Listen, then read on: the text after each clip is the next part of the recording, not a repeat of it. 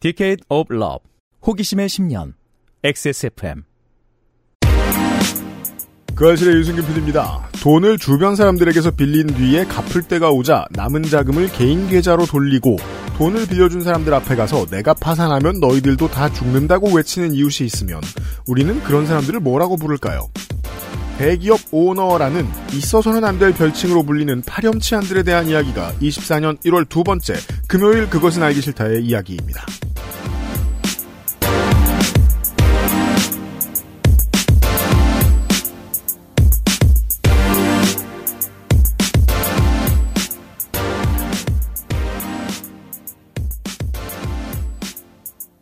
파평윤 씨, 윤세민 에디터와 함께 있습니다. 네, 안녕하십니까. 파평균 씨, 윤세민입니다. 오늘은 파평윤 씨의 역사에 대한 이야기를 전달했어요. 파평윤 씨가 나라를 뒤집어 볼 만한 적이 두 번 있었어요. 두 번 있었죠. 어, 네. 준비물 족보. 이제 세 번째인가? 잉어를 안 먹어요. 건조 에디터가 나와 있습니다. 네, 안녕하세요. 건조 에디터입니다. 베비클럽장도 있고요. 네, 안녕하세요. 김혜김 씨, 벨비클럽장입니다. 저는 미량박 씨예요. 그 사람들은 어디 빚 크게 낸 적 없나 모르겠어요. 옛날 기사 하나 보여드리죠. 어, 너무 좋아요. 기사가 너무 인상적이면 제가 즐겨찾기를 해놓잖아요. 네. 방송에 쓸 때가 있어요. 오. 지금 6년만 했습니다, 이거. 와, 아 근데 즐거찾기로 아카이빙을 하세요? 네. 오. 저도요. 오. 너무 옛날 사람인 건가? 뭐, 탕후루도 안 먹어봤는데, 뭐. 아, 맞아. 앱 깔아놨는데 왜 안 쓰지? 그, 그, 저기, 노션. 예, 예. 아, 아. 모- 노션 말고, 노션이라는 게 있다는 얘기는 전해 들었어요. 네, 난 노션은 문서를 누가 보, 내줘서 열어본 적은 몇 번 있어요. 제 즐겨찾기에 있던 기사 하나를 보시죠. 214만 명의 25조 빚 탕감, 버티자 도덕적 해이 논란. 매일경제 박윤혜 기자의 2017년 7월 31일 기사입니다. 문재인 대통령 취임 직후의 공약 중 하나인 서민과 취약계층의 빚 부담을 줄이려고 한 소멸시효 완성채권 소각을 시행하고자 한 것에 대해서 반발 심리를 담은 기사입니다. 산수를 해보겠습니다.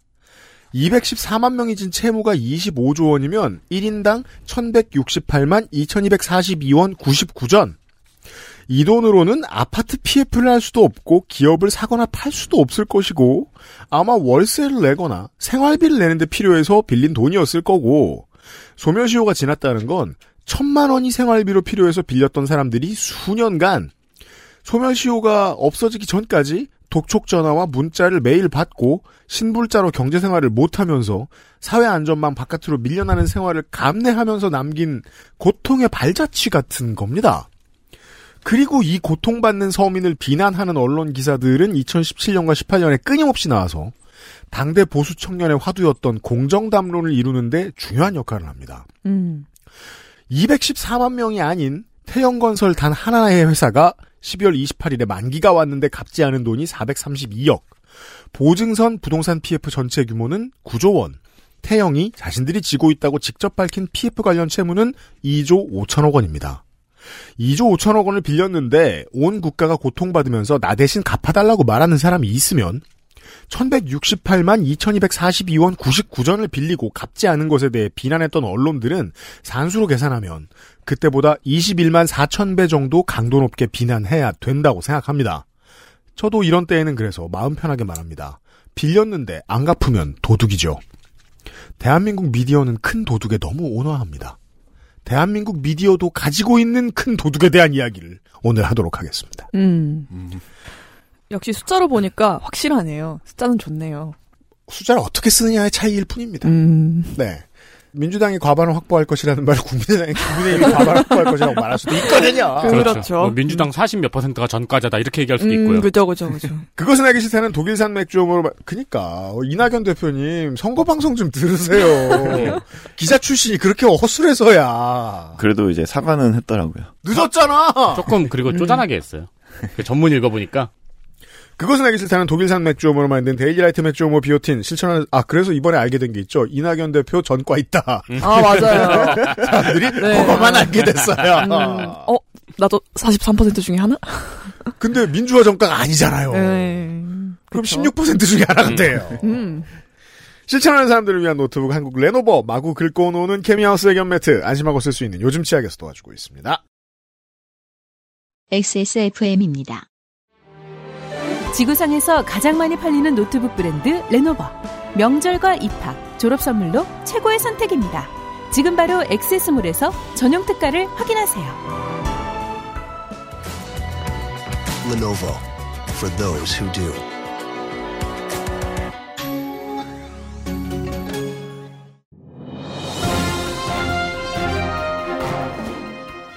자, 전화 연결해 보겠습니다. 여보세요? 데일리라이트 맥주 효모 드셔보셨다고요? 네, 비슷한 다른 회사 제품도 먹어봤는데요. 분말이라 역하고 먹기가 많이 불편했거든요. 근데 데일리라이트 맥주 휴모는 알약이라 먹기도 편하고요. 냄새가 없어 그런지 애들도 잘 먹더라고요. 이거 먹고 나서 우리 남편은 글쎄 이마선을 따라서 참... 야야야, 끊어, 끊어.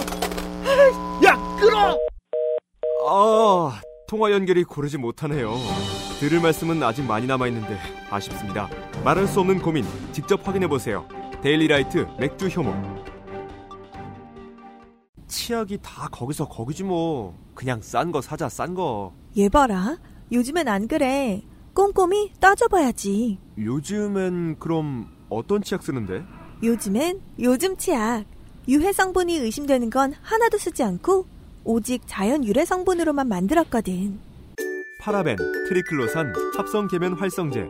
조금의 의심도 허락하지 않았습니다. 성분부터 효과까지 안심 치약, 요즘 치약. 요즘 치약 이벤트. 많은 가족을 만나게 되는 설날 명절. 꼭 맞는 슈퍼 이벤트. 이를 싹싹. 유료 광고라는 표시입니다. 이 싹싹이라는 말은. 그간 증정 이벤트를 종종 해왔으나 이보다 엄청난 폭탄은 없었습니다. 많이 드립니다. 10개를 사면 50%를 드립니다. 음. 10 플러스 5 이벤트. 15개를 드립니다. 그렇습니다. 물론 5 플러스 1도 같이 준비를 했습니다. 소소하게 즐기실 분들 혹은 혼자 사시는 분들은 5 플러스 1으로 구매하시는 게 좋을 수도 있고요. 23가지 고기능성 자연유래 성분으로 만든 치약입니다. 보통은 비슷한 치약들은 비쌉니다. 그- 이탈리아에서 많이들 사오죠. 10개를 사면은 15개를 받게 되는 이벤트. 나 말고 다른 식구들의 입도 개운하게 만들어 보시고요. 사무실에도 갖다 놓고 뭐 차에도 하나 놓고 선물로도 들고 가고 네. 선물로 하나씩 나눠주는 센스 있는 사람이 될 것입니다. 요즘 치약을 많이 홍보하기 좋은 시즌이 요, 요즘입니다. 귤 시즌. 그렇죠. 이거 쓰게 하고 귤 주십시오. 네. 그 요즘 치약 이거 그 유해성 유해성 논란 있는 성분들이 다 없다고 하니까 그러면 이거 먹어도 되는 건가요? 그러니까 뭐 먹어 사실 유해성 논 사실 계면 활성제가 들어있는 것도 먹어도 돼요. 네, 딴 치약도 네. 먹어도 돼요. 아. 그리고 유해성 논란이지 유해성은 아니에요. 유해성은 아니에요. 아, 이거 어떤 문화권에서는 치카치카를 하고 먹는 데가 있죠. 어. 예, 먹 그냥 안 뱉는다고 저 하더라고요. 드라마에서 보고 진짜 깜짝 놀랐잖아요. 어. 몰입도가 확 깨졌어요. 지금 저 뭐 하는 짓이지? 이러면서.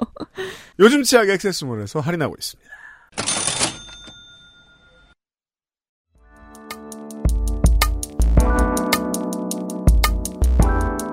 기본에 충실한 뉴스 큐레이션.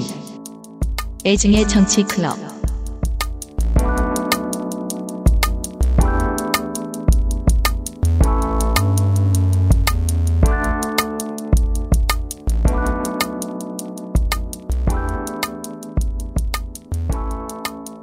옛날부터도 어, 이런 생각 참 많이 들었습니다. 이 정크 본드 문제라든가 음, 기업의 범죄, 음, 기업의 경제 범죄 문제에 대해서 공부할 때마다 어려운 용어들이 이 짓거리의 폐악을 가려줘요. 어, 정말요. 정말요. 컨조 에디터 공부해왔습니다. 힘들었습니다. 네. 저 경알못이거든요. 네. 그래서 뭐 오늘도 그 기본기만 다집니다. 네. 네. 그래서 경알못이 보면은 대체 이걸 이 이름으로 해- 너무 그냥 자연스럽게 약간 이거 계속 얘기하겠지만 이번 핵심 키- 그 개념 중에 하나가 워크아웃이잖아요. 네. 그냥 터벅터벅 걸어 나가는 건 줄 알았는데 뒤에를 워크아, 워킹아웃. 네. 워크아웃. 혹은 운동인데. 음. 네, 약간 그 걸어가는데 뒷배경에 약간 그 폭발이 일어나는 음. 약간 그 액션 영화 보면 자주 일어나는 그 슬로우 모션으로 나오는 그 장면들 있잖아요. 조커가 병원 폭발시키고 걷는 네, 장면. 네, 네. 네. 약간 그런 느낌이더라고요. 네. 근데 그건 아, 근데 이- 부도입니다. 이거 그건 그래서 파산이죠. 워크 워크아웃이 아니라 워크아웃으로 했어요. 그죠, 그죠. 근데 네. 처음에 제가 모르고 아, 봤을 때 이런 네네. 줄 알았어요. 한글로는 L과 R이 구분한 거기 때문에. 어, 그럼. 이거 저도 네, 헷갈렸어요. 연말 연초에 투톱 이슈였죠. 김건희 특별법과 태양건설 워크아웃이 있었어요. 그렇습니다. 아. 네, 이제 전자는 윤석열 대통령 취임 때부터 계속 뭐 내간이다 얘기를 했었고, 이게 그렇죠. 이게 그 저 이 메인 이슈로서는 연말에 이게 시끄럽다가 이재명 대표 테러 때문에 검색어 그 유입량이 완전히 바뀌어버리는 바람에 음, 네. 예. 맞아요. 태영 일가는 오히려 뭐 쾌재를 불렀을 수도 있어요. 음. 네. 음. 그리고 후자 이제 태양거설 워크아웃은 뭐 사실 그 특검보다 더 긴 기간 이제 잠재됐던 위험이 분출된 사건이에요. 네, 저도 네. 화 한 번 내면서 시작합시다 오늘도. 네. 태영건설 신용등급을 신평사들이 A-로 낮춘 게 6월이에요. 그렇습니다. 근데 그때도 경제지 읽는 사람들도 그렇게 무섭지 않은 거예요. 왜냐하면 A에서 A-가 됐으니까. 음. A- A-도 A는 안정이거든요. 음. 신평사들도 잘못했죠? 음. 네. 근데 이게 정말 이따가 더 얘기를 할 내용이겠지만 저도 좀 이해가 안 됐던 게 아니 이렇게까지 어떻게 보면 계속 돌려막기를 하고 있는 상황이었는데도 불구하고 그 신용등급이 A 마이너스? 신평사 궁금해 봐야죠. 음. 네. 이 위험이 계속 오래된 거라고 제가 말씀드렸잖아요. 음. 사실 국정감사 기록실에서도 한번 다뤘어요. 네. 부동산 PF 이슈를 정무위에서 다뤘었는데요. 음, 네. 그때 내용이 되게 복잡해서 저랑 그 덕질이님이랑 눈치 게임 하다가 제가 했거든요. 그렇죠, 그렇죠. 네. 그래서 막 대본을 보자마자 아 하셨군요. 막 이렇게 말씀하셨어요. 음. 네, 태양건설도 부동산 PF 문제입니다. 즉 어려워요. 그래서 오늘 저의 목표는 이제 지금 상황은 좀 가능한 빠르고 쉽게 훑어보고 많은 매체가 이 상황을 전달하는데 급급해서 넘어가지 못한 다음 단계의 논의가 있는데 그게 뭔지 한번 살펴보는 거예요. 그럽시다. 음. 네. 아 근데 그 저도 경할모 씨라 가지고 PF가 그러니까 네. 프로젝트 파이낸싱. 네, 맞아요. 네. 네. 설명을 먼저 그걸 해드리자면은 그러면은 이제 부동산 PF라는 게 그때도 제가 잠깐 말- 설명을 드렸었지만 음. 쉽게 말해서 대출을 받아서 건물을 짓고 분양대금으로 돈을 갚는 부동산 개발 사업 방식이에요. 네. 네, 그래서 주로 이제 태형건설 같은 시공사가 있죠. 그러니까 건설사가 있죠. 음. 이런 데가 있고 시행사가 또 따로 있어요. 이제 시행사는 이제 부동산 개발 사업 전체를 좀 매니징하는 그런 역할, PM 그렇죠. 같은 역할. 네. 사람과 돈, 은행, 네. 건설사 등등을 끌어모아서 일을 하는 주체. 네, 그렇죠. 네, 인테리어 사장님. 그렇죠, 그렇죠. 네. 음. 네. 건물 사장님이 될 수도 음. 있고요. 그들이 하겠다라고 했는데 태형건설 같은 큰 건설사가 오 여기 되겠는데 하고 물어. 네. 그러면 오 우리 건설사 물었어요라고 은행에 갑니다. 은행에 가면 은행이 돈을 빌려줍니다. 큰 돈을 빌려주니까 연대 보증이 필요합니다. 연대 보증을 건설사가 서주죠. 태형이죠. 그렇죠. 음. 그런데 이게 부동산 경기가 좋으면은 되게 돈을 크게 벌 수 있어요. 막 몇십억 가지고 수천억을 벌 수 그렇죠. 있고. 10억 빌려가지고 음. 네. 분양하면 천억 되니까. 그렇죠. 그런데 경기가 좋을 땐 좋지만 부동산 시장이 위축이 되면 문제가 좀 커져요. 네. 이게 특히 갑자기 경기가 나빠졌을 때 막 네. 다들 살린다고 해서 막 여기저기 다 뭐 확실하지 않은 그런 좀 위험한 데까지 사업을 벌려놨다가 음. 분양이 안 되거나 건설 인허가가 안 나면은 빚을 다 뒤집어 쓰게 되죠. 그렇죠. 네, 시공사도 그렇게 되고 시행사도 그렇게 되고 음. 제가 줄줄이 망하는 거예요. 음. 그러니까 이게 지금 태형건설의 상황입니다. 네. 그럼 태형건설이 워크아웃을 시청을 했다라는 게 이슈의 시작이잖아요. 그렇습니다. 네, 태형건설은 이제 중견기업이죠. 국내 시공 능력 16위예요. 음. 네, 그럼 워크아웃은 또 뭐냐? 음. 네, 기업이 빚을 갚을 수 없는 상황에서 채권단의 도움으로 회사를 살리는 작업을 말을 해요. 아, 그렇구나. 네. 저는 그냥 문맥으로, 와, 부동가 보다 싶었거든요. 아, 그러니까 부도를 막기 위한 절차인 음. 자, 거죠. 아 그걸 설명해 드릴게요. 워크아웃에는 기본적으로 원칙적으로는 정부가 끼어들지 않습니다. 원칙적으로는. 음. 워크아웃은 채권단과 회사가 하는 겁니다. 채권단은 뭐죠? 빚쟁이. 네. 네. 회사는 뭐죠? 빚진 놈. 이 사람들이 모여가지고 빚을 네가 최대한 열심히 갚으려면 뭘 해야 될까? 라고 물어보고 쪼여드는 겁니다. 음. 네가 열심히 하면 우리도 빚을 좀 깎아줄게. 음. 왜? 워크아웃 말고 다른 선택지는 뭐가 있죠? 부도와 법정 관리. 네. 음. 법정 관리로 들어가면 그 빚은 휴지 조각이 되니까. 그 음. 어음은 음.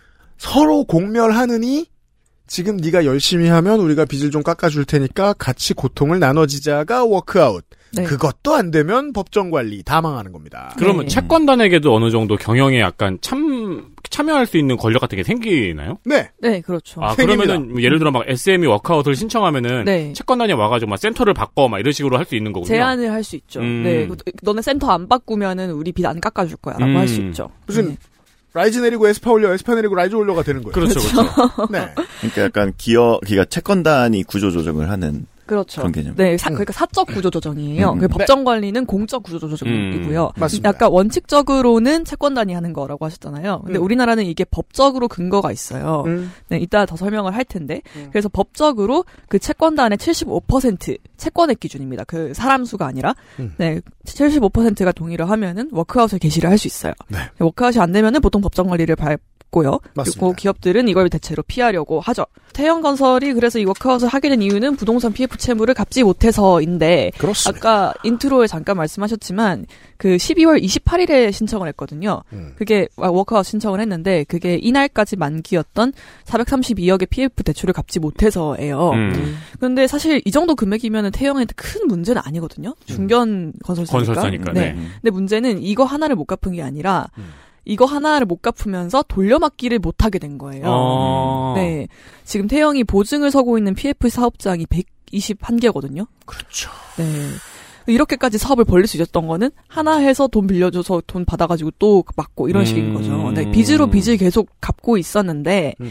여기부터 무너진 거죠. 그러니까 이 432억부터 무너진 거죠. 그죠. 그래서 이 신평사의 그 역할이 되게 중요하다고 말씀드리는 게 A급인 대형 건설사면 이게 됩니다. 어차피 부동산 PF 자체가 당장 나지 않은 수익을 가지고 어마어마한 돈을 빌리고 네. 일을 하는 거잖아요.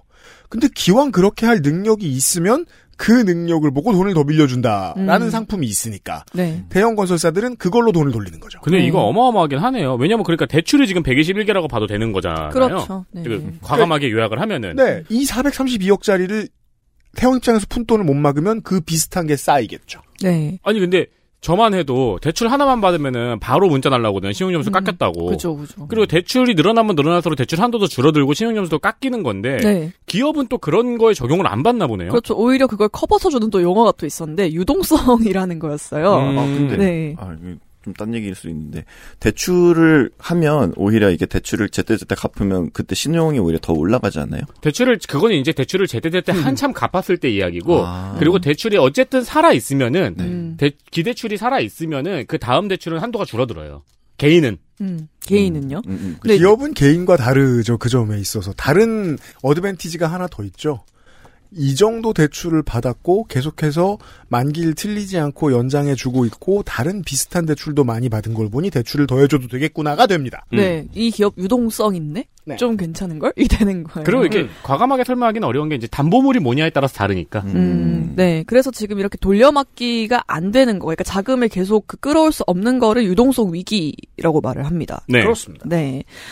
그래서 아까 또 말씀하셨던 거지만 9조 원이라는 숫자가 나왔었죠. 음. 그 현재 태양건설의 피- 부동산 PF 전체 보증 규모예요. 음. 그 20, 121개 사업장에. 그렇죠. 네, 그리고 여기에 있는 거랑 그리고 태영이 또 회사 자체가 지고 있는 다른 또 빚이 있잖아요. 음. 이걸 합쳐서 앞으로 1년 동안 만기가 도래하는 빚이 3조 8천억 그죠. 원입니다. 네. 이게 432억 원의 진짜 의미죠. 네. 이걸 못 막으면 나머지 만기가 빨리빨리 다 돌아오고 채권을 지고 있는 사람들은 봐주지 않고 만기를 지키고 다 내라고 할 테니까 더 이상 그렇죠. 연장을 안 해주고 네. 네. 그러면 3조 8천억인 거예요. 432억이. 네. 그러니까 사실 그것도 되게 축소돼서 나오는 거죠. 헤드라인에 432억 못 갚아 이렇게 나오는. 음, 그래서 그렇죠. 뭐 기사들도 다 그렇게 얘기하잖아요. 20조라고도 합니다. 9조라고도 합니다. 이런 식으로요. 네, 그렇습니다.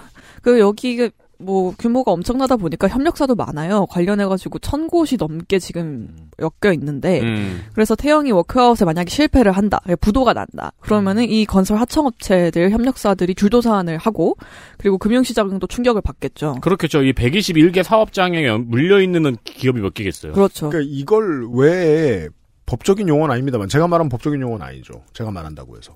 이걸 왜 범죄로 봐도 좋은지에 대한 측면이 여기에 나옵니다. 그게 나쁘진 않아요. 돈을 벌 확실성이 없는 상태에서 큰 돈을 끌어다 대서 지었죠. 건물을 짓는 데는 사람이 필요하죠.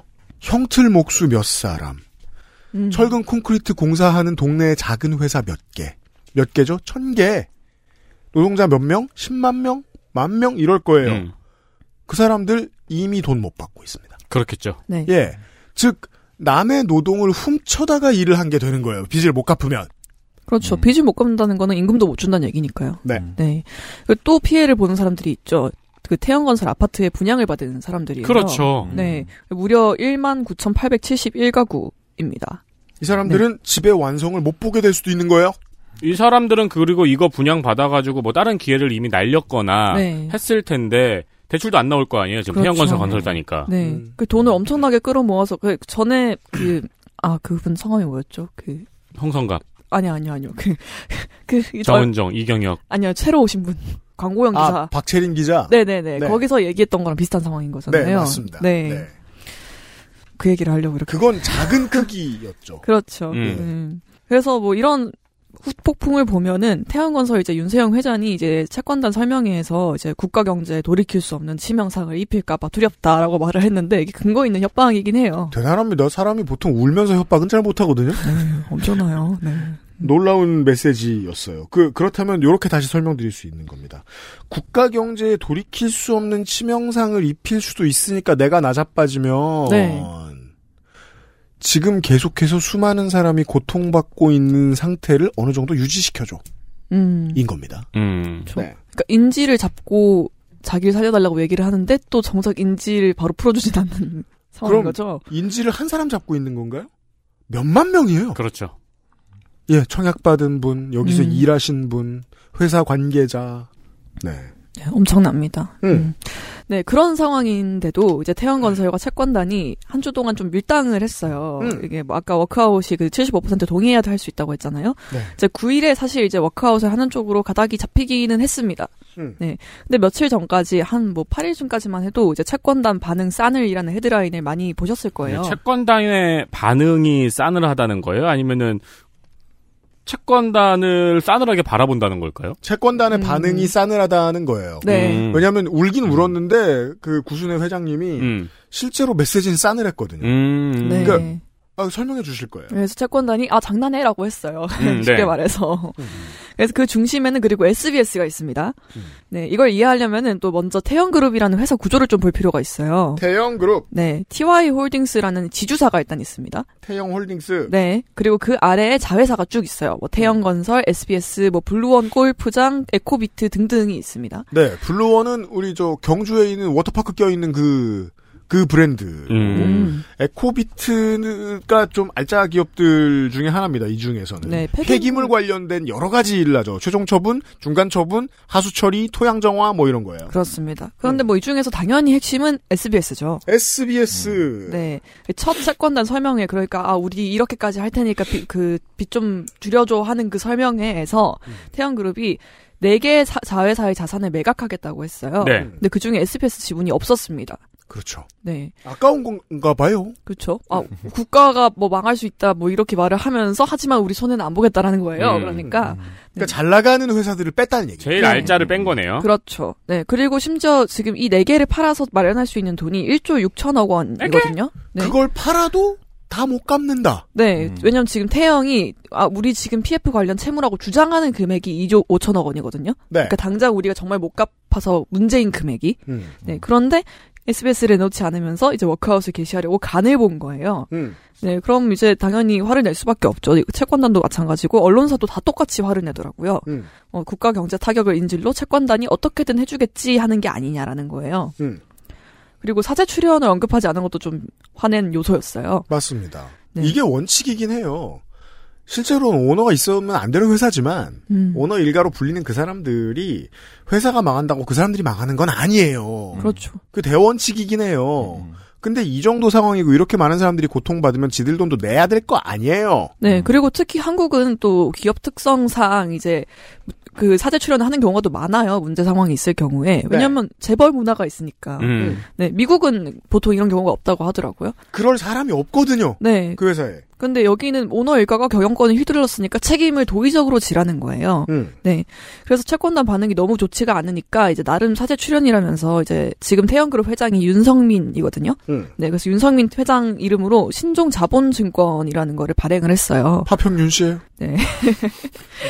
그렇게 본관을 중요하게 생각하시는지 몰랐네요.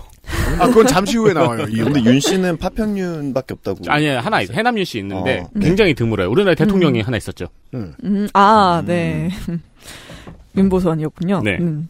네, 그래서 이 신종자본증권이라는 거는 말 그대로 이제 지금 대통령은 파평윤 씨. 파평윤 씨. 아, 네. 지, 아 지금은 그쵸. 네. 네. 아무튼 다시 신종자본증권은 이제 말 그대로 자본으로 인정이 되는 채권이에요. 음. 근데 이건 사실 사제 출연이 아니죠. 그렇죠. 그냥 회장 이름으로 대출을 낸다는 거죠. 음. 네, 그러니까 당장 태형건설에 이걸 산다고 해서 돈이 가는 것도 아니에요. 음. 그러면은 이제 궁금증이 생기죠. 워크아웃이 그렇게 절실하다고 하면서 왜 이렇게 소극적일까? 지들 돈을 안 내고 지들 빚을 깎아달라고 할까? 그렇죠. 네. 왜 그, 그러는 걸까? 그럼 채권자는 이제 그 진정성을 의심할 수밖에 없어요. 음.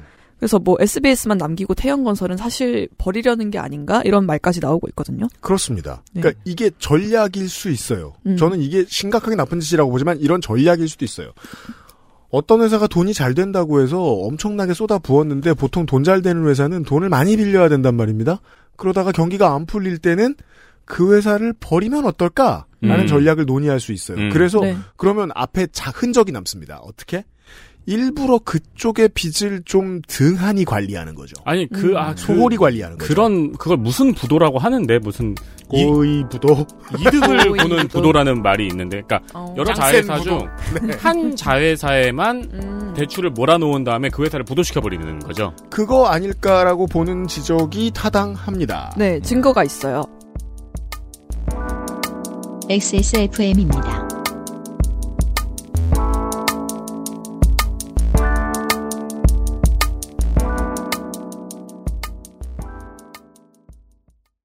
유해물질 안전기준 통과로 믿을 수 있고 반려동물이 더 좋아하는 케미하우스 애견 매트. 좋아요. 진짜 확실히 좋아졌어요. 어, 이렇게까지 효과가 좋을 줄은 몰랐어요. 자신감이 생기니까 어제는 소개팅도 했다니까요. 아 저한테 진짜 잘 맞는 것 같아요. 저 이거 먹으니까 세상에나. 아 저 이마선을 따라서요. 잠먹고. 야야 잠만. 마고 마고 마고. 누구 망하는 걸 보고 싶나? 말할 수 없는 고민? 직접 확인해보세요. 데일리 라이트 맥주 효모. 요즘 치약은 판매액의 10%를 소아암 재단에 기부합니다. 나누고픈 사람들의 치약. 좋은 치약, 요즘 치약.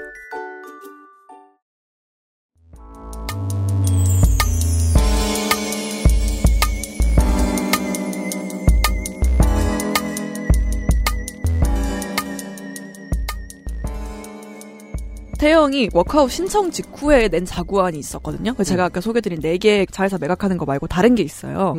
근데 그게 뭐였냐면은 이제 자회사인 태영 인더스트리라는 게 있는데 이걸 매각을 해서 2062억을 만들고 그 중에 1549억을 태영건설에 지원을 하겠다라는 거였거든요. 그죠. 그럼 모기업인 TY 홀딩스에 일단 2062억이 가죠. 그렇죠. 그럼 그 돈을 갖고 태형건설에 1,500억 준다고 한 건데 실제로 어떻게 했느냐? 자기 빚을 갚았어요. 네. 890억 원. 이었습니다. 네. 그래서 태영건설로 이전된 자금은 659억 원밖에 없었습니다. 자, 모기업이 진 빚을 먼저 갚았다. 지금 큰 문제가 되는 기업의 빚은 그대로 두고 네. 그럼 그 돈은 자 돈이라는 게 없어지지 않는단 말이에요. 빚도 마이너스도 마, 마이너스 돈도 마찬가지입니다. 그럼 그 빚은 채권단이 떠안고 죽어야 되는 돈이 되는 거예요. 근데 이렇게 하면 처벌이 안 돼요? 돼요. 됩니다. 음. 이따 비슷한 사례를 말씀드릴 거예요. 네. 먼저 태영그룹의 모든 빚을 가장 많이 갖고 있는 곳이 산업은행이거든요. 네. 그래서 산업은행을 포함한 이제 주요 채권 주요 채권자들이 이게 너무 괘씸한 거예요. 음. 그래서 그 자구책 처음 그 두 번째 걸 발표를 했을 때 이제 괘씸죄를 적용을 해서 이 TY 홀딩스 빚을 먼저 갚은 890억 원을 지금 바로 일단 태영건설에 납입을 해라라고 조건을 걸었어요. 그죠. 그 돈 끄내. 네, 다시 그래서 여기다 넣어. 그래서 사실 뭐 예상을 못했던 건지 모르겠지만 8일에 음. 이 돈을 완납을 하긴 했습니다. 예. 네. 그 배경에는 또 뭐 여러 가지 압박이 있었죠. 음. 대통령실이랑 금융당국까지 이제 초반부터 나서서 제대로 하라고 압박을 넣었거든요. 음, 음. 그러니까 이제 간보면서 버티는 건 실패를 한 거예요. 그래서 결국 태연그룹이 TY홀딩스랑 SBS 지분 담보도 담보 제공도 고려하겠다라고 밝혔어요. 그렇습니다. 지금 저희가 녹음하고 있는 이 시점이 태형건설의 워크아웃이 결정되기 공식적으로 결정되기 하루 전인데 네, 이제는 SBS 지분도 내놓겠다라고 태도를 조금 바꿨습니다. 이게 지금 시시각각 변하고 있어서 또 음. 어떻게 말을 뒤집을지는 모르겠지만 저희 녹음 기준에선 그렇습니다. 그렇죠. 그 아직까지는 SBS 지분을 매각하겠다라는 말은 안 했어요. 음. 네, 그리고 그 이유는 뭐 방송법상 어렵다였습니다. 네. 담보로 담보로만 걸겠다. 네, 담보로만 걸겠다. 음. 그래도 뭐 애초에 SBS 이제 지분을 언급을 안 하던 것보단 낫다라고 하면서 채권단이 조금 긍정적인 반응을 보이기는 했어요. 음, 음, 조금 유해졌어요. SBS에는 TI 홀딩스가 36.9%를 갖고 있네요. 네, 그렇습니다. 음. 그래서 뭐 11일에 이제 워크아웃 개시를 결정할 예정인데요. 음, 네. 아까 제가 언론이 다 똑같이 화가 나 있다고 했어요. 네, 다 같이 그 뭐 진보 보수 경제지 할 거 없이 음. 발을 엄청 돌공동 구르고 있었습니다. 네. 네, 그래서 이들의 최고 관심사는 그래서 워크아웃이 되냐 안 되냐였어요. 음. 네, 어떻게든 워크아웃이 되게 하는 그림을 만들려는 것처럼 음. 언론이 다 나서서 막 자구책을 제시를 해줬거든요. 그렇죠. 네, 지금 이렇게 해서는 채권단 설득 못한다. 뭐 이것도 SBS도 내놔야 되고 뭐 이것도 해야 되고 저것도 해야 되고 막 얘기를 많이 해줬는데 네. 이게 그만큼 절박한 문제인 건 맞아요. 음. 왜냐면은 정말로 태영이 태영건설 꼬리를 자르고 법정관리로 넘어갔다면은 아까 말했던 그 천곳이 넘는 협력사가 무너질 테니까요. 제2금융권의 몇몇 회사들이 망가질 거고요. 그렇죠. 우리가 케이블 TV에서 광고를 자주 보던 소액 대출 해주던 그 회사들 말입니다. 네. 그리고 저는 상록수에서 더 이상 배구를 볼 수 없게 될 것입니다. 왜요? 그 중에 그 회사가 있으니까. 아, 아, 아, 아. 주인이 바뀌지 않는 이상. 배구할 때 내는 소리죠. 그리고 그게 일어날 가능성이 있었어요. 음. 전례를 한번 볼게요. 2012년으로 갑니다. 네. 웅진- 제가 이게 그 지난주에 어, 애정클의 멤버들이 저한테 어, 이번 주 무슨 얘기 하겠다라고 얘기하는 순간 딱 떠오른 게 이거밖에 없었습니다. 음. 그래서 이 얘기를 반드시 다시 한번 하는 게 좋겠다라고 음. 생각을 했었어요. 네. 네. 정리해 주셨습니다. 웅진 사태입니다. 네, 2012년입니다. 네. 웅진그룹의 지주사인 여기도 홀딩스예요. 웅진홀딩스가 있었고 네. 계열사인 극동건설이 있었어요. 이게 원래는 별, 극동건설. 네, 별개로 있는 건설사였는데 다른 회사였습니다. 그렇죠. 극동건설은 말 그대로 말 그대로 7, 80년대에 중동 가서 돈 벌어온 큰 음. 전형적인 건설사 극동 입니다. 근데 IMF에 휘청휘청 하던 걸 네. 웅진 그룹이 사는데 살 때 두 배의 값을 불러요. 신나게 경쟁하다가 음. 그 재벌집 막내 아들 보셨죠? 오바할 때 있죠. 오바해서 샀어요. 그리고 무슨 일이 생겼죠? 서브프라임 모기지론이 걸리죠. 그랬습니다.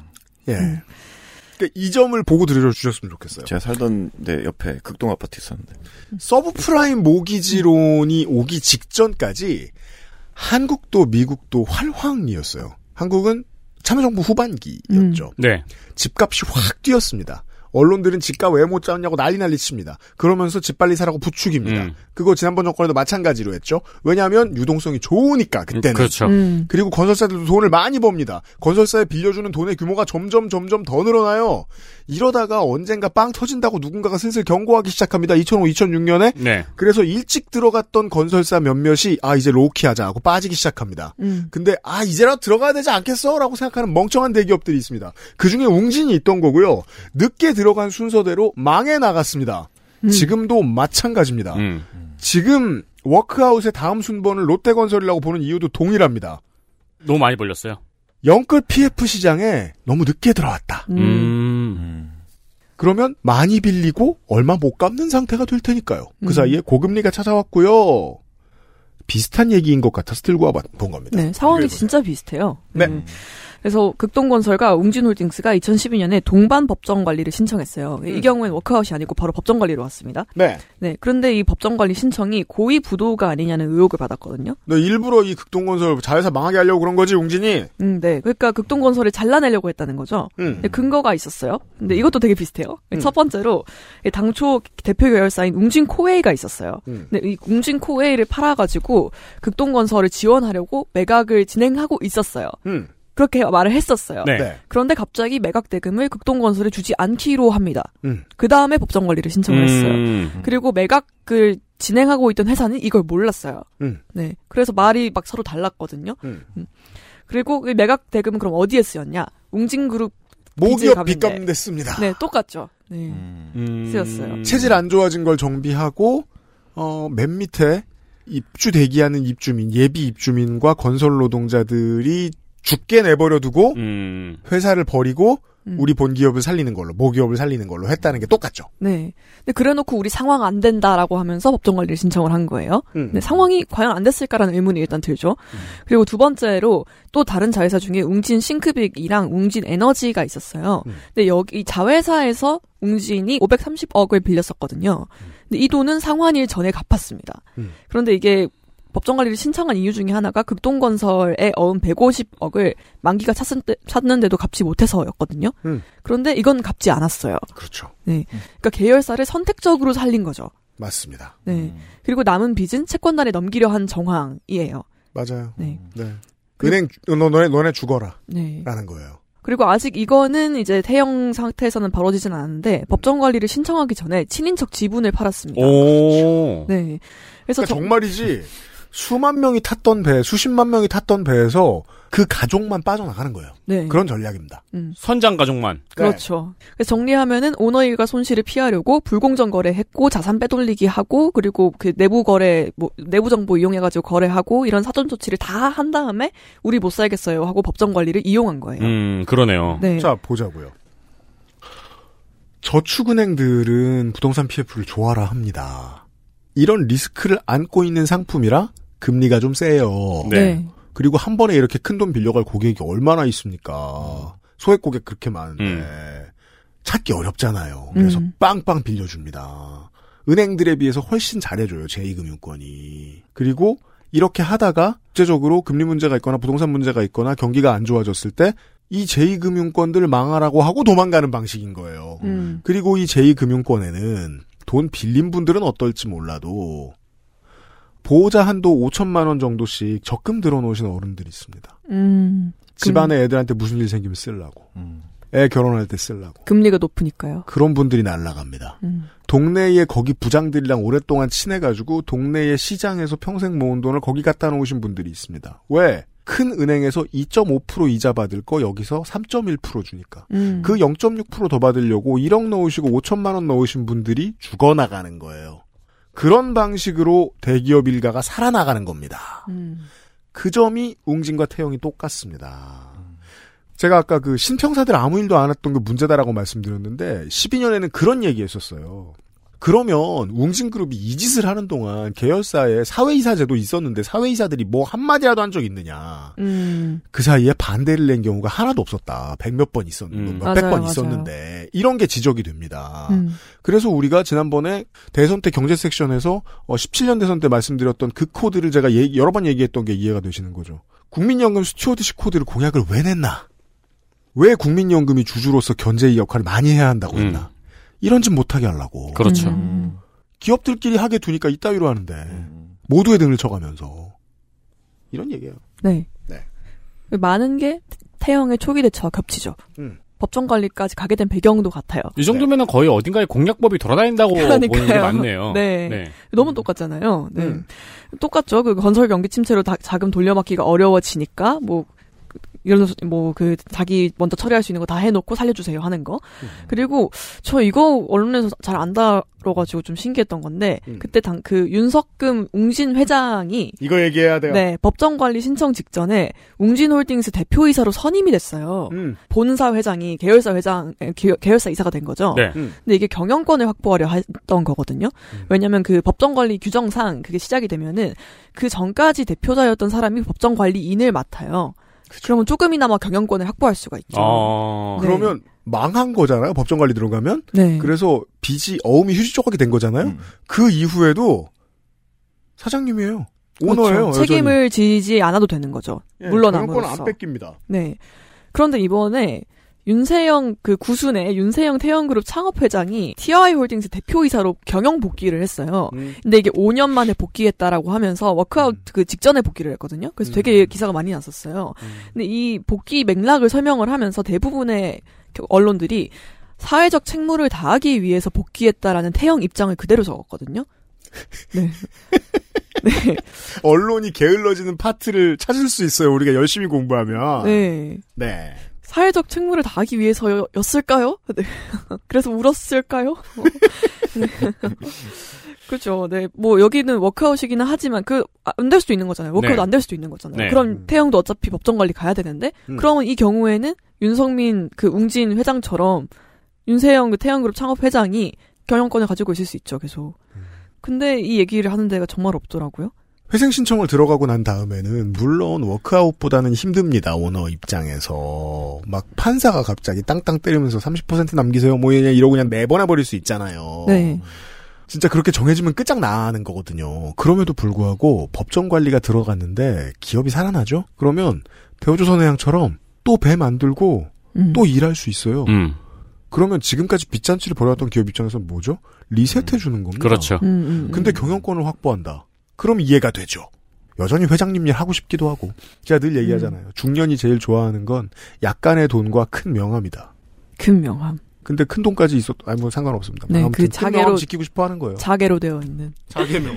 그래서 웅진의 결말을 어땠냐? 이제 결국 이제 극동건설은 잘린 꼬리가 돼서 부도 처리가 됐어요. 네. 그리고 극동건설의 협력 업체는 1,200곳이 넘었거든요. 여기가 다 피해를 음, 봤습니다. 네. 뭐 그런 지- 얘기예요. 네. 예. 지금 그 상황이 반복되지 않는 시나리오였다라고 보기 어렵죠. 그럼 많이- 실제로 네. 네. 1200곳이 피해가 갔으면 정말 이 사태에 영향을 받은 사람 숫자로 따지면 그게 얼마나 어, 그렇죠. 음, 몇만 직원들. 명이겠죠. 그리고 그 1200곳이 우리가 협력업체라고 하는데, 거긴 그래도 대기업 협력업체잖아요? 그럼 그 밑에 딸린 협력업체가 분명히 있을 거란 그렇죠. 말이에요. 건설이니까 더 네, 있겠죠. 그럼 기하급수적인 거죠, 진짜로. 음, 네. 만약에 한국 언론이 어 극우 정치 신인이 바지 통좀 좁은 거 입었다고 반하는 그런 분위기가 아니고 기업이 무슨 죄를 저지르는데에 대해서 겁나 빠릿빠릿하게 뭐 하나 보자라고 지켜보고 있는 그런 분위기였으면 지금 데스크들이 앞다퉈서 태형 워크아웃 문제 때문에 피해 입고 있는 사람들 기회 취재할 거예요. 실제로 적지 않은 곳에서 그거 하거든요. 네. 근데 맨 위로는 안 올립니다. 음. 전 이게 중요하다고 생각합니다. 맨 위로 올려야죠. 수만 명이 일터를 잃고 집을 잃는데 음. 평생 모은 돈도 까먹는데 이 피해 사례 개인들이 국민들이 입은 거 열심히 보도해야 된다고 생각합니다. 네. 네. 이게 지금 한 번 먹히니까 한 번 다시 반복되는 거잖아요. 그렇죠. 음. 네. 네. 그리고 웅진 그 회장은 나중에 이제 불공정 거래 혐의로 기소가 되긴 했어요. 네. 음. 불공정 걸레 줬네. 처벌을 받았는지는 혹시 아나요? 사실 제가 그거 찾아보려다가 못 봤어요. 그게 이제 기소됐다는 것만 봤으면 별 처벌 안 받은 거죠. 음, 네. 그 아무리 찾아도 그게 잘 안 나오더라고요. 결과가 어떻게 되는지. 음, 별 처벌 안 받은 거죠, 그러면. 네. 네, 기소보다 처벌 확정이 더 큰 기사가 되었을 텐데. 네. 음. 예, 광고 듣고 와서 어, 제도적인 문제를 좀 고려해 보도록 하겠습니다. XSFM입니다.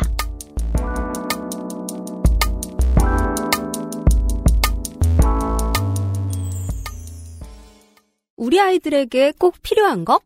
유해물질 안전기준 통과로 믿을 수 있는 미끄럼 방지로 넘어지지 않게 안전하게 음식물을 흘려도 잠깐 실례해도 쓱 닦아주면 그만. 강한 내구성과 보건력으로 짓궂은 아이들도 거뜬하게 어? 갖고 싶어?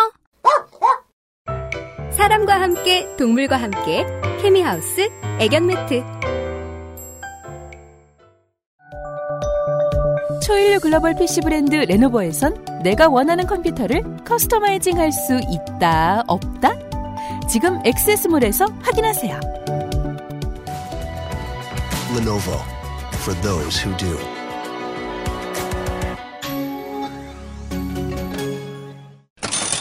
광고 광고하는 시간. 빠밤. 블로그, 인스타그램, 페이스북 광고 다 해봤는데 어째 광고 효과가 별로였나요? XSFM과 새로운 광고를 해보시는 건 어떨까요? 10년의 노하우, 10년간의 신뢰도, XSFM의 광고를 하세요. 잠깐 뜨고 금방 사라지는 매체의 광고를 하면 이제 내 돈이 싹싹 하고 그렇습니다. 그런 건 워크아웃도 안 받아주고 법정 걸리도 안 받아줘요. 투자 실패거든요. 네. 그 알실 요파 씨 새로 시작하는 음악 팟캐스트 앰플리파이드까지 이거 언제 쓴 원고일까요? 그러니까 조물주 아무리 신이라지만 복붙은 자제해요.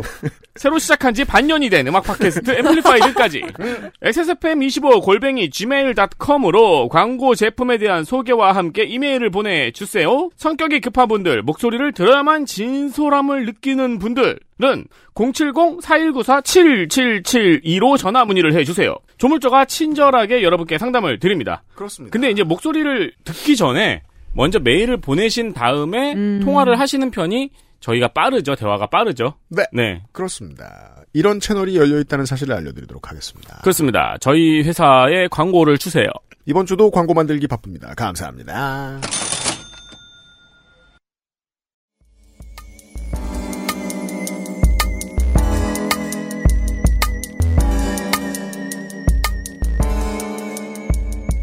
대기업은 그래서 왜 워크아웃을 해주나요? 왜냐하면 개인도 워크아웃 제도가 있고요. 있죠. 파산을 할 수 있고 회생을 할 수 있습니다. 시장에서 낙오되는 사람더러 그냥 죽으라고 하지 않는 게 국가의 본분 중에 하나니까요. 그죠. 음. 못할 일은 아닙니다. 음, 음, 음.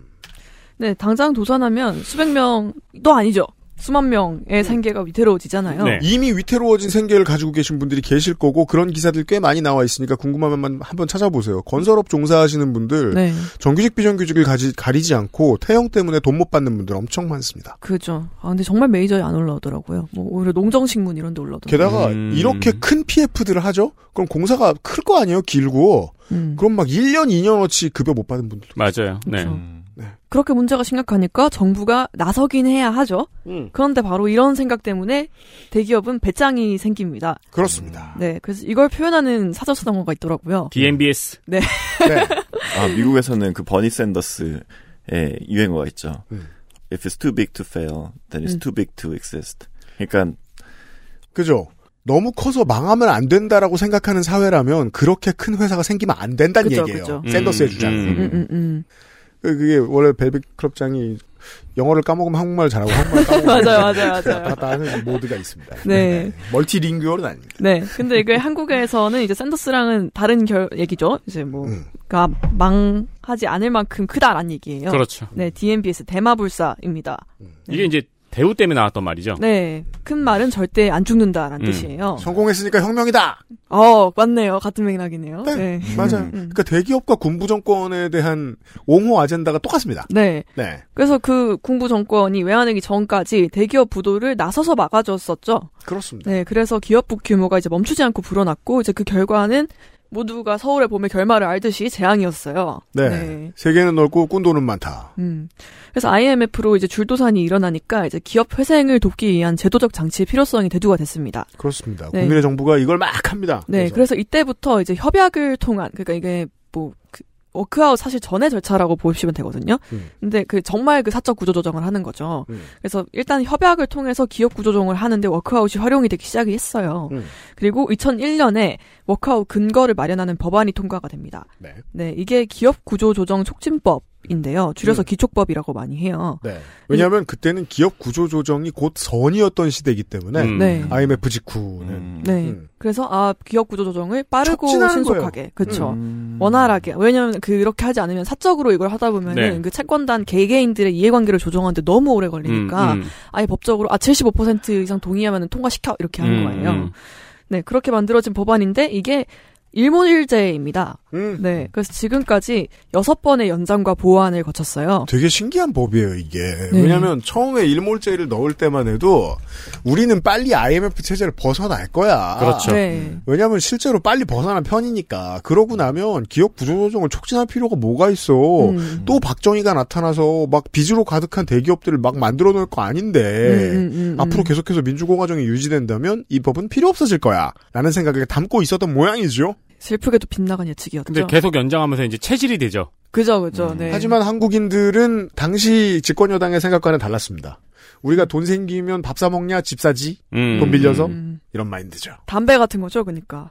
나성인도 그런 얘기를 하더라고요. 담배 어, 같다고요? 아니요. 일찍 정착한 한인들은 네. 돈 벌면 집부터 산다. 부동산부터 갖고 엎어진다. 그거 동물의 숲에도 똑같아요. 그, 그 힐링 게임이잖아요. 다들 낚시하고 막 그 주민들과 인사하라고 하는데 한국인 유저들은 그렇게 빚부터 갚아요. 어. 네. 빨리 빚을 갚고 그 다음에 뭘 해야 돼요. 그리고 집을 사요. 인테리어 하고 다 다음이 돼요. 네. 제가 지금 그러고 있어요. 우리나라는 뭐 가계 대출이 높아가지고 무슨 대출 한도를 낮춰준다거나 네. 뭐 하우스 푸어 체험판이구먼. 예. 네, 막 그러면은 어, 가계 대출을 확장시켜서 빚을 사죠. 네. 하, 참, 할 필요 없는데. 이미 음. 현실인데. 네, 아무튼 그 기촉법은 이제 사실 일몰 연장이 되게 최근에 또 됐어요. 네. 이제 마지막 일몰이 지난 10월이었고, 제2법이 12월에 됐거든요. 음. 그래서 태형건설 사태가 이, 게 이제 7기 기촉법인데, 음. 이번 기촉법이 그 수혜를 받는 첫 사건이 될 것으로 보입니다. 네. 그리고 경제지어야 재계에서는 이제 한 목소리로 제입법을 요구를 해왔어요. 음. 이제 근거는 당연히 줄도산 방지죠. 뭐 타이틀들 보면 다 뭐 그런 식이에요. 뭐 버- 지금도 뭐 그 줄도산인데 뭐 이 상황에 뭐 그러니까 일몰 재계는 된다. 본능적으로 이것을 한국의 재계는 본능적으로 이것을 디폴트라고 생각하고 있음을 아, 네. 알 수 네. 있습니다. 음. 50년 전 선배들이 가르쳐준 방법 그대로 기업인들이 똑같이 하고 있다는 거죠. 이건 결국 숫자의 차이일 뿐인데 빚이 너무 많은 건 똑같은 거예요. 음. 네. 다른 나라 기업들에 비해서. 음. 네. 그러니까 한국 최대의 거짓말입니다. 한국이 기업하기 어려운 나라라는 음. 말. 그 어떤 면에서도 거짓말입니다. 네. 그러니까 모드를 안 깔고 게임을 안 해본 거예요. 모, 네. 모드를 깔아야 되는 거예요. 계속. 음. 그러니까 혹은 시작하자마자 치트키부터 누르고 들어가는 거예요. 그렇죠. 계속해서. 네, 심즈 그것도 한국인 종특이라고 하더라고요. 심즈 할 때 그 돈 치트키 먼저 하고. 쇼미더머니예요. 쇼미더머니. 네. 그래서 기초법은 이 사람들 이 생각하기에 이제 디폴트 이자 안전망인 거예요. 이제 워크 아까 법정 관리를 기피한다고 얘기를 했었는데 법정 관리에 들어가면은 이제 기업의 모든 채무가 동결이 됩니다. 그리고 신용장 거래가 중단돼요. 그러니까 즉 자금줄이 막혀요. 그러니까 정상적인 영업이 안 되고 경영권도 사실상 뺏기고 그리고 이게 좀 낙인 효과가 있어서 뭐 기업의 신뢰도도 되게 낮아진다고 하더라고요. 이론상으로는 진보당이 집권을 하고 진보당이 200석을 해도 이 법은 일몰 못 시킵니다. 그렇죠. 왜냐하면 우리나라 기업이 진 빚 전체를 허공에 날려버리겠다는 의미로 재계를 음, 파악하고 있으니까 음. 실제로 그런 계산이 나올 테니까요. 네. 네. 그죠. 그, 그 모드를 깔아야지. 워크아웃이라는 모드를 깔면은 그런데 법정 관리랑 다르게 영업을 계속할 수 있어요. 왜냐면 음. 채권자가 신규 자금을 지원할 수 있거든요. 그렇죠. 그리고 실제로 이제 뭐 그래서 그런 경제 뭐 학기 뭐 학술지 이런 거 보면은 기업 회생의 법정 관리보다 워크아웃의 효과가 좋다고 해요. 금융위원회도 이제 워크아웃 어, 금융위원회가 조사한 걸 보면 워크아웃은 성공률이 34.1%, 법정 관리는 12.1%입니다. 그리고 정상화에 걸리는 시간도 워크아웃이 3.5년, 법정 관리가 10년이거든요. 여기까지는 정상적인 수치인 것으로 보이는데 다만 이 느낌은 이제 받으시는 청취자분들이 많이 계시겠죠. 그러면 3.5년의 워크아웃을 졸업한 회사는 네. 예전보다 더 건강하게 운영될까? 그죠. 그 의문이 이어지죠.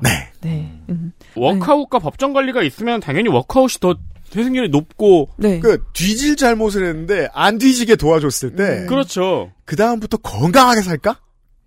그렇죠. 그죠. 그리고 이 수치가 그것도 있는 게그 워크아웃 다음 보통 법정 관리를 한다고 했잖아요. 네. 그럼 워크아웃 했는데 실패한 거면 아 진짜 안 될 만큼 안 됐다는 얘기잖아요. 네. 그러니까 사실 이런 수치가 나온 거지 이거를 뭐 우열을 가리기에는 허- 힘든 수치인 것 같은데. 그렇죠. 그런데 이걸 많이 활용을 하더라고요. 그럼 여기까지 보면 의문이 또 생기는 게 있죠. 그렇게 절실하다는 법안을 왜 계속 일몰제로 제정을 할까? 그 기초법이 좀 태생적인 한계 때문인데요. 그래서 도입 자체에도 좀 논쟁이 있었어요. 우선 위헌성 소지가 있습니다. 있겠죠. 네, 그래서 그죠. 법조, 법조계에서 실제로 막 그 소송도 하고 그랬었어요. 네. 아니 얼마나 쉬워요. 이런 걸 서민 혐오로 늘 쓰는데 똑같이 얘기해야죠. 돈을 빌렸으면 갚아야 될 거 아니야. 네. 그 측면에서도 이제 평등하지가 않고, 그리고 그 사적 구조 조정을 할 때 법으로 강제한다는 것도 사실 문제적이고, 그리고 이게 소, 소액 채권자에게 더 불리해요. 아까 채권액 기준으로 그 채권단 동의를 측정한다고 했잖아요. 네. 그 75%가 채권액 기준이잖아요. 그러니까 재산권과 평등권을 침해할 소지가 있죠. 근데 보통 조금 빌려준 사람이 훨씬 더 크게 빌려준 거거든요. 그렇죠. 없는 조금 거에서. 빌려준 사람이 못 받으면 훨씬 비참해져요. 음. 네. 그리고 관치금융 문제도 있어요. 뭐 김종인의 말을 한번 빌려와 볼게요. 이제 2007년에 김종인 당시 의원이 이 기초법을 연장하는 거에 대해서 이런 식으로 법을 만들면 정부는 쉽게 권한을 발동할 수 있는 능력을 가진 기관이기 때문에 회생 가능성이 없는 것까지 순간적인 책임 회피를 위해 법을 발동시켜서 구조 조정할 수 있는 사례가 빈번히 나올 수 있다라고 지적을 했습니다. 아 고의 워크아웃. 그렇죠. 채권단과 경영진이 한패여서 네. 고의로 워크아웃을 하면은 구조조정을 할 수 있다. 그리고 그 채권단이 정부라는 거죠. 음. 왜냐면은 이제 사, 실 이런 기업들의 주채권 은행은 주로 정부 소유 은행이거든요. 산업은행이나 뭐 수출입은행이나 그렇죠, 그렇죠. 이러면 문화가 안 변하는 거예요. 빚을 다른 나라보다 기업들이 더 많이 지는 패턴으로. 음. 네. 그리고 이 은행들이 빚을 많이 이제 지금 뭐 책임져 주고 있으니까 사실상 워크아웃 할 때 은행권만 동의를 해주면 되는 거예요. 아그 수준이군요. 네. 과거에 보면은 뭐 특정 그러니까 은행 한 곳의 의견권이 40 40%뭐 이런 것도 있거든요. 아까 그게 이제 채권액 네. 기준이라고 네네네. 하셨으니까. 네. 그렇죠, 그렇죠. 네. 그 100명 중에 그 75명이 동의해도 되는 게 아닌 거예요. 사실 음. 그 40%를 같이 한 명이 동의하면은 그렇죠. 35%는 또 뭐 한 두세 명이 될 수도 있는 거죠. 음. 네. 그래서 태양- 그래서 네. 관치란 얘기를 하는 거군요. 그렇죠. 그래서 관치라는 거예요. 그리고 실제로 그런 사례가 있었어요. 네, 대표적인 게 이제 2013년 경남 기업 워크아웃 사례인데 네. 금융감독원이 이제 당시에 주채권은행이 신한은행이었거든요. 음. 신한은행에 대주주 입장을 반영하라고 압력을 넣은 거예요. 음. 그래서 원래 그 신한은행이 이제 그 회계법인을 이제 고용을 했겠죠. 이 자구책을 짜달라고. 음. 거기서 한 거는 좀 더 이제 주주들이 책임을 좀 나눠서 지는 아니었어요. 네. 근데 그거랑 완전 다른 쪽으로 구조조정이 이루어졌거든요. 음. 에디터가 예상한 대로죠. 그래서 그 결과 경남 기업은 워크아웃 후에 오히려 재무 건전성이 악화되어서 상장 폐지됐습니다. 버릇을 못 고쳤다는 겁니다. 이 방법으로. 그 워크아웃 뒤에 과연 다 잘 될까라는 게 아니라는 걸 또 보여준 거기도 하죠. 아유, 좋은 표현이 안 떠올라. 그러니까 약쟁이한테 조금씩 적은 약을 주는 거예요. 그것도 맞네요. 예. 뭐그 밖에도 뭐 또 반대 근거가 많아요. 뭐 국내 금융기관을 역차별한다. 그리고 구조조정 과정에서 노조를 배제한다. 채권단의 의견만 들어가니까 음. 네, 그런 문제가 있죠. 그리고 또 법정 관리랑 워크아웃으로 구조조정 제도가 이제 이원화가 되는 문제가 있어요. 원래 이게 공적 사적으로 딱 나눠지는 건데 네. 음. 사실 공적 구조조정이 두 개가 있는 게 되는 거잖아요. 음. 그러다 보니까 사실 진짜 공적인 구조조정은 법정 관리인데 음. 그 성공 가능성이 더 낮아져서 그걸 더 채택을 안 하게 된다는 음, 거예요. 음, 음. 네. 그리고 아까도 말씀드렸지만 보통 워크아웃 다음 법정 관리니까 여기까지 가면은 이제 돌이킬 수 없는 상황일 때가 많죠. 그렇죠. 진짜 막장만 법정 관리로 네. 가는 거죠. 그러니까 진짜로 공정 구조 공적 구조 조정을 제대로 할 수 있는 어떤 시스템도 안 갖춰지는 거예요. 네. 음, 조기에 공적으로 투입이 되어서 네. 처신할 수 있는 상황도 네. 워크아웃 때문에 더 망가진다면 오게 되는 거죠. 그렇죠, 네. 네. 그, 그, 뭐, 옛날식 이런 드라마 상황 같은 거 가정할 수 있잖아요. 어, 사업한다고 돈 들고 나가서 돈 잃고 온 큰아들을 어떻게 하느냐. 음. 또 주는 거죠. 그렇죠. 그래도 아들인데. 네, 네. 그래도 장남인데 음. 이런 거죠. 예. 그럼 그 자식은 성공할까요? 이런 말씀. 곤이는 성공했는데. 곤이요? 아니에요. 곤이 곤이 지금쯤 죽었을 거예요. 나, 본인도 나중에는 그 어디 갔지? 마지막에 해외 예. 갔지? 일단 그 영화 나온 지 얼마 됐지? 이게 실시간으로 20년이지, 예, 20년. 실시간으로 흐르고 있었으면 일단 손목을 둘 다 잃은 다음에 더 이상 화투를 칠 수 없었겠죠? 죽었을 거예요. 아, 음, 타저였구나. 네. 근데 곤이는 장남이어서 부모님이 뭐 사업 자금을 대준 게 아니고 집에는 돈을 갖고 튄 거잖아요. 그렇죠. 네, 누나 그 합의금 저기 이혼 위자료 들고. 음. 음, 네, 아무튼 이런 이유로 기초법이 한시적법으로 유지가 됐어요. 이런 것 때문에. 음. 그래서 뭐 법원이 파산 절차에 대한 전문성도 높이고 시장이 성숙해질 때까지 유지를 하겠다는 계획이었어요. 네. 그런데 이 법이 시장의 성숙을 방해했다는 설명을 드린 겁니다. 네, 그래서 계속 계속 아 워크아웃이 지금 꼭 지금은 필요해라는 상황이 발생을 하는 거예요. 일몰이 끝날 때마다. 음, 음. 기업들은 철들지 않았다. 네, 그 구조조정 필요성은 갈수록 증가가 했고 그건 대기업도 예외가 아니었죠. 음. 대기업 워크아웃의 상징으로 이제 대우가 있죠. 네. 아 이거 진짜 큰아들 망할 만하면 사업 자금 대주는 부모님이 국가가 된 거군요. 그렇죠, 그렇죠. 네, 기업이 어. 네. 체질이 허약해지네요. 네. 음. 99년에 대우그룹, 2000년에 현대건설, SK하이닉스가 워크아웃을 겪었어요. 음. 여기까지는 그래도 외환이기 때문이에요. 그렇다고 말할 수 있어요. 네. 네, 그런데 이후에도 계속 있었어요.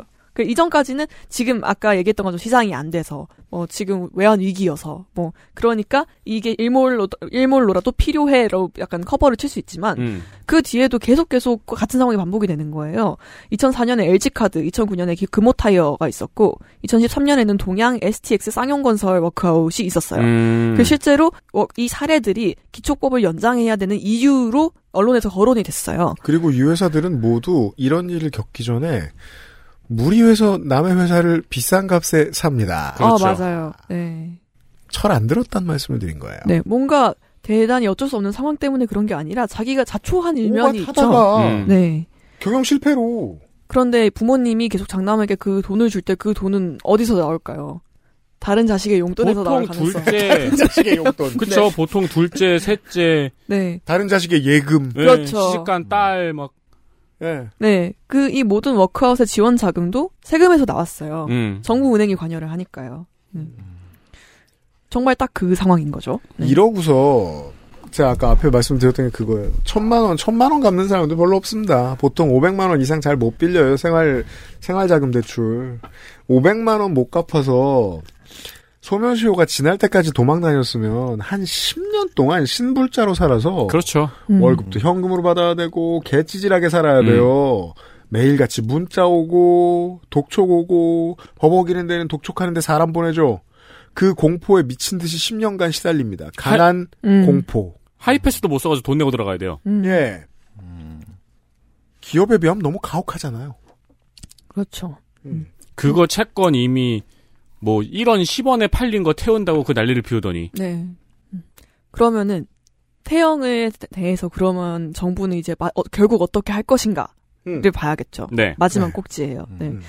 태형건설 사태는 이제 PF 시장 붕괴의 신호탄에 불과하다는 얘기가 많이 나오죠. 아. 네, 아까 롯데건설 얘기하셨고, 음. 네 이거를 시작으로 줄줄이 다 비슷한 거 터질 거다라고 예측이 되거든요. 옆에 있는 커다란 레지던스 겸 호텔 겸 하는 의리의리한 건물 생긴 거 있죠. 네네. 저거 언제 생겼더라? 작년 봄에 생겼나? 작년 여름에 생겼죠. 음, 뭐. 그쯤 생겼겠. 네. 롯데가 지었죠. 음. 한참 손님들 안 들어오기 시작할 때 지었죠. 음. 음. 이러면 손해 본다는 겁니다. 네, 그런 일이 계획되어 있습니다.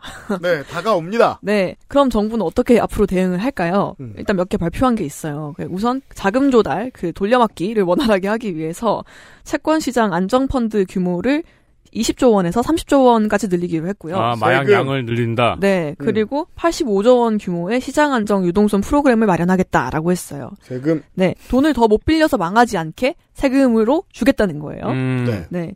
그리고 PF 시장 거품이 더 커지기 전에 뭐 부실 사업장도 정리하겠다라고 얘기를 했어요. 네. 음. 그리고 뭐 분양이 이미 진행된 곳에는 사업이 엎어지지 않도록 또 자금을 지원하겠다라고 했는데 근데 이 PF 시장을 정리하는 것도 좀 애매해요. 왜냐하면 이것도 관치금융 문제가 있기도 하고 네. 그리고 위험성이 너무 높거든요. 시장이 지금 너무 예측이 잘 안 되니까. 네. 네. 네. 그리고 그 기준을 애매 정하기도 애매하잖아요. 왜 애매하고 왜 앞이 안 보이는지도 중간 중간에 이야기가 다 나왔습니다. 사회이사가 반대표를 던지기래 신평사들이 똑바로 학점을 깎길래 그 음. 안 보여줘요.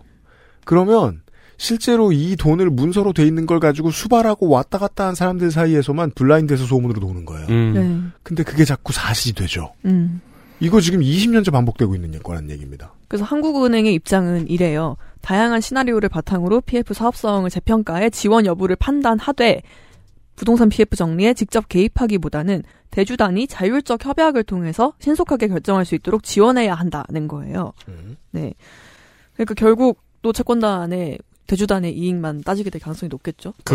네. 그렇겠죠. 네. 그리고 더 문제인 게 이렇게 되면은 이들이 결정을 할 때 따지는 거는 부동산 경기잖아요. 네. 경기가 좋아질 것 같다라는 신호가 있으면 안 놓아줄 거란 말이에요. 음... 그리고 그런데 지금 뭐 한국경제도 이건 비판을 하던데 정부랑 그 금융기관이 자꾸 부동산 시장이 반등할 거라는 신호를 여지를 남긴다는 거예요. 음... 왜냐하면 그렇게 하지 않으면 표도 안 돌아오고 선거에서도 이길 수 없고 네. 자기들이 이긴 것도 그 아젠다 때문에 이겼거든요 선거에서. 네. 네. 그렇죠. 근데 그러면은 이 대주단들은 아 좀만 더 버텨볼까라는 생각을 하게 되죠. 대한민국이 부동산 공화국으로 영원히 살지 않으면 서울 부동산 공화국으로 영원히 살지 않으면 이들의 꿈은 이루어질 수 없는 거예요. 아, 혹시 그러면 음. 김포 편입 예, 네. 나왔던 것도 혹시 연결되어 있는 아니요, 그건 상관없어요. 그건 아무 생각 없이 던진 거예요. 네. 그건 그냥 관계토 대표께서 그냥 땅을 넓히려고 그냥 따봉 따봉 네. 날리려고 막 던지신 거예요. 네. 네, 그럼 뭐 비슷하죠. 그러니까 부동산 그 PF 시장을 바라보는 그 대주단들의 시선은 워크아웃을 바라보는 태형 그룹의 시선이랑 비슷한 거예요. 음, 정부가 어떻게든 해주겠지. 이게 참 우리는 옆 나라에서 버블이 터지는 참극을 목격을 했잖아요. 네. 어. 음. 그러면서 버블 부동산 버블이 언제 터질까를 두려워하면서 사실 정부는 네. 그 어. 이후에 40년을 살아온 거란 말이에요. 음. 근데 그래서 어떻게 용케 버블을 안 터트리고 살아가다 보니까 오히려 이런 골몸은 나아지지 않고 계속 이어가는 거네요. 그렇죠. 네. 네. 그리고 그 손실은 일반 국민들이 다 보는 거죠. 지금 이미 그렇죠. 보고 있는 겁니다. 네. 그러면은 언론이 해야 할 질문 혹은 진짜로 정, 지금 정부가 해결책으로서 얘기해야 되는 것들은 이 상황을 일단 일단락한 다음에 그 좋아 워크아웃 한다 뭐 음. 그리고 뭐 당장 기축법 그 3년은 해야 된다 음. 한 다음에 문제를 키운 원인이 진짜 뭔가에 대해 얘기를 해야 되잖아요 음. 왜이 사람들은 계속해서 무리하게 그렇게 뭐 사업을 늘렸는가 음. 뭐 그걸 어떻게 막을 건가 이런 얘기를 해야 될 거 아니에요 음. 그런데 계속 일단 재계도 그렇고 뭐 언론도 그렇고 뭐그정 정부 보수 정당도 그렇고 아 일단 지금 이거 해결하고만 말을 하는 거예요. 음. 그리고 그 원인에 대한 얘기는 나중에 얘기하자는 것만 되는데 근데 계속해서 그 상황이 반복이 되니까 영원히 나중에인 거예요. 그렇죠, 그렇죠. 네. 그리고 저희가 접하는 거는 이제 뭐 빚이 몇 조다, 몇 억이다, 뭐 그 국가 경제가 막 진짜 망가진다 이런 얘기를 보면 일반 시민들은 공포스럽죠. 음. 그러면 수긍할 수밖에 없을 것 같아요. 그럼 뭐 저도 처음에- 정부가 네. 세금을 지원하기로 했다. 실제로 세금 지원이란 말은 안 쓰겠죠. 그렇죠. 정부가 뭘 하기로 했다라는 말을 비판적 비판 없이 받아들이게 되는 거죠. 네, 이게 세금이 투입되는 거라는 걸 언급한 기사가 정말 없었어요. 음. 네. 그럼 언제까지 그래야 할까? 언제 어떤 기업도 부도의 기- 위기에 처하지 않았을 때, 아니면 뭐 부동산 시장이 완벽하게 균형을 이뤘을 때겠죠. 근데 그럴 땐 영원히 안 올 거잖아요. 음, 네. 음. 그럼 대체 언제 얘기를 해야 되나? 그게 제가 이번에 찾아보면서 마지막에 남은 질문이었습니다. 네. 오히려 반대의 상황이 더 길게 지속되겠죠. 인구가 줄어드니까. 음. 그렇죠. 예. 부동산은 점점 더 힘을 잃어갈, 잃어갈 것이고 우리가 가끔 부동산 얘기할 때마다 제가 말씀드렸던 건데 대한민국의 부는 노동이 만든 겁니다. 음. 그리고 그 과실은 부동산이 가져갔어요. 음. 그 과정에서 내가 노동을 열심히 해서 부동산을 얻으신 분들이 있다면 그분들은 정직한 부자입니다. 근데 그분들 빼고는 이건 다 투전판이죠. 부동산이라는 건 기본적으로. 노동이 만들어낸 부를 부풀려서 노동과 상관없는 사람들을 부자로 만들어주는 판이었던 겁니다. 그게 언젠가부터 잘 안 되기 시작할 때, 언젠가부터 국제적으로 금리가 오르고 자시고 해서 음. 한꺼번에 부풀렸던 이런 사업들이 무너졌을 때, 전 세계 어딜 가나 버블이 터졌다라고 얘기를 하는 거고요. 그렇죠. 한국은 용케도 버티고 있는 것인데, 음.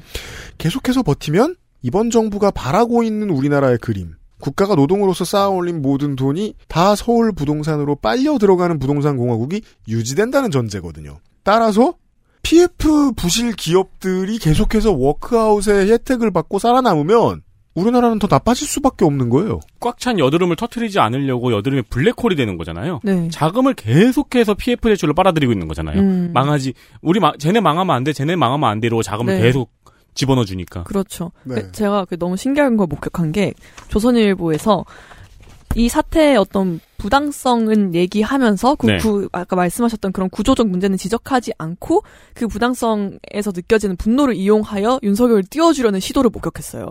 와. 네, 이게 제가 대본에 안 썼는데 이해할 방법이 없어요? 네, 그- 한번 들어보세요. 네. 오케이.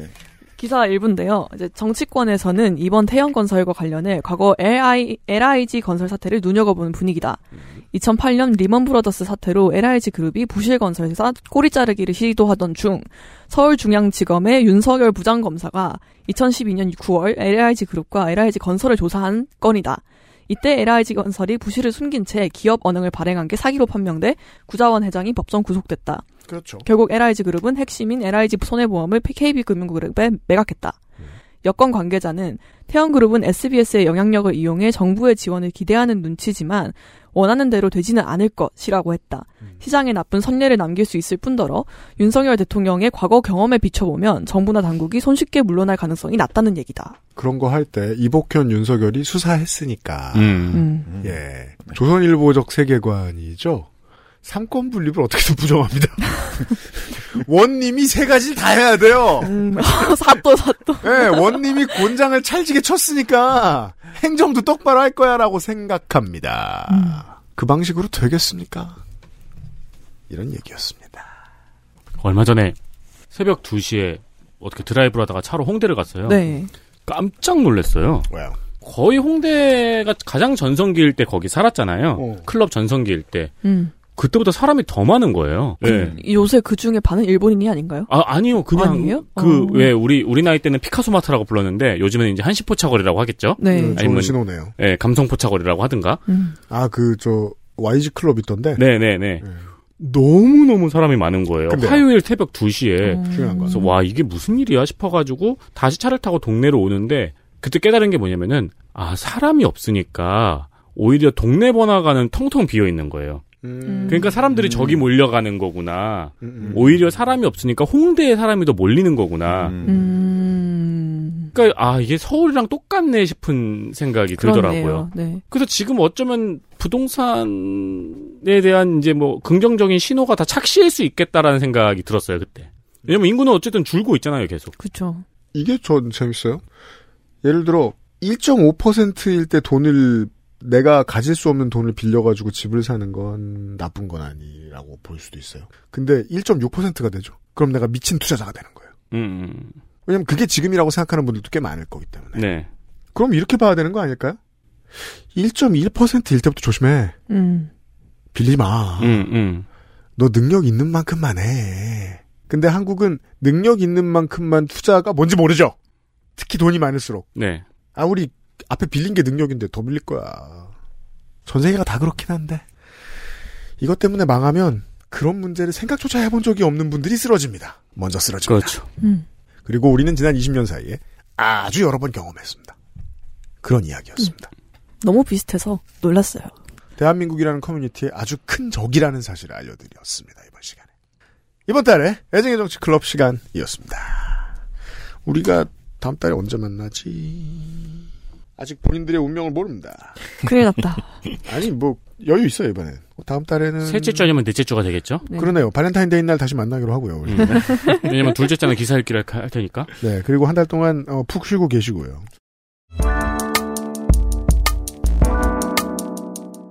어, 기력을 보충하고. 예. 음. 어. 아 이때 어, 와이프 눈치 많이 봐야 되겠네. 발렌타인데이 네, 날 보고. 돈 벌어는 게 제일 좋죠. 아니, 저녁을 먹어요, 같이. 네. 뭘, 우리 지금 해지기 전에 하는구만. 네, 예전 글은 다음 달에 만나뵙도록 하겠습니다. 내일 이 시간에는 덕질 취재를 들려드리도록 하겠습니다. 안 들으실 분들 빼고 다들 돌아오시길 꼭 당부드리면서 536회 토요일 시간에 다시 만나 뵙겠습니다. 감사합니다. 감사합니다. 네, 감사합니다. XSFM입니다. I D W K